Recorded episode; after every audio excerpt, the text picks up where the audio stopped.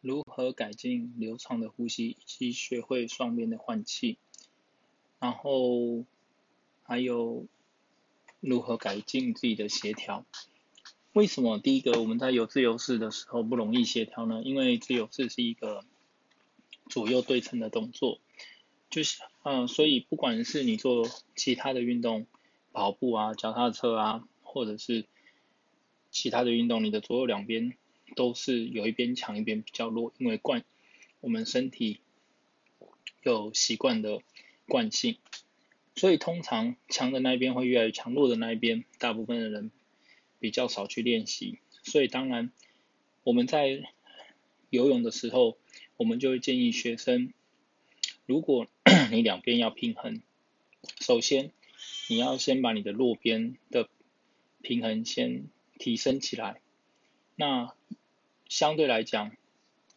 你要做双边的换气或者是双边的协调也会比较容易。再来就是你可以转一下左右两边你的头的位置。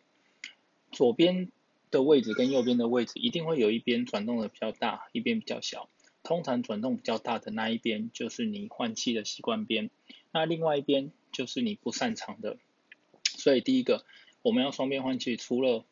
改变你的平衡之外，再来就是你的柔软度，它也影响了你的换气。再来就是动力的部分，你的。左右两边平衡搞定了之后，你的双手移臂的动作以及发力的力量是否能接近？因为通常我们呃就是惯性的那一边力量会比较大，另外一侧力量会比较小，所以通常呃惯性的那一边你就会花比较多力气，所以我们要提如何提高另外一边的力量。第一个，除了水上、水里的运动之外，再来就是提升陆地上，呃，可以用陆地上的，呃，就是局部的锻炼方式去训练你的手啊、你的脚的力量。就像以前我们在泳队的时候，也会去局部的训练我的手的肌肉啊，或者是脚的肌肉。像如果是练蛙式，那我就会去训练腿的。的肌肉的部分，所以去强化另外一边就是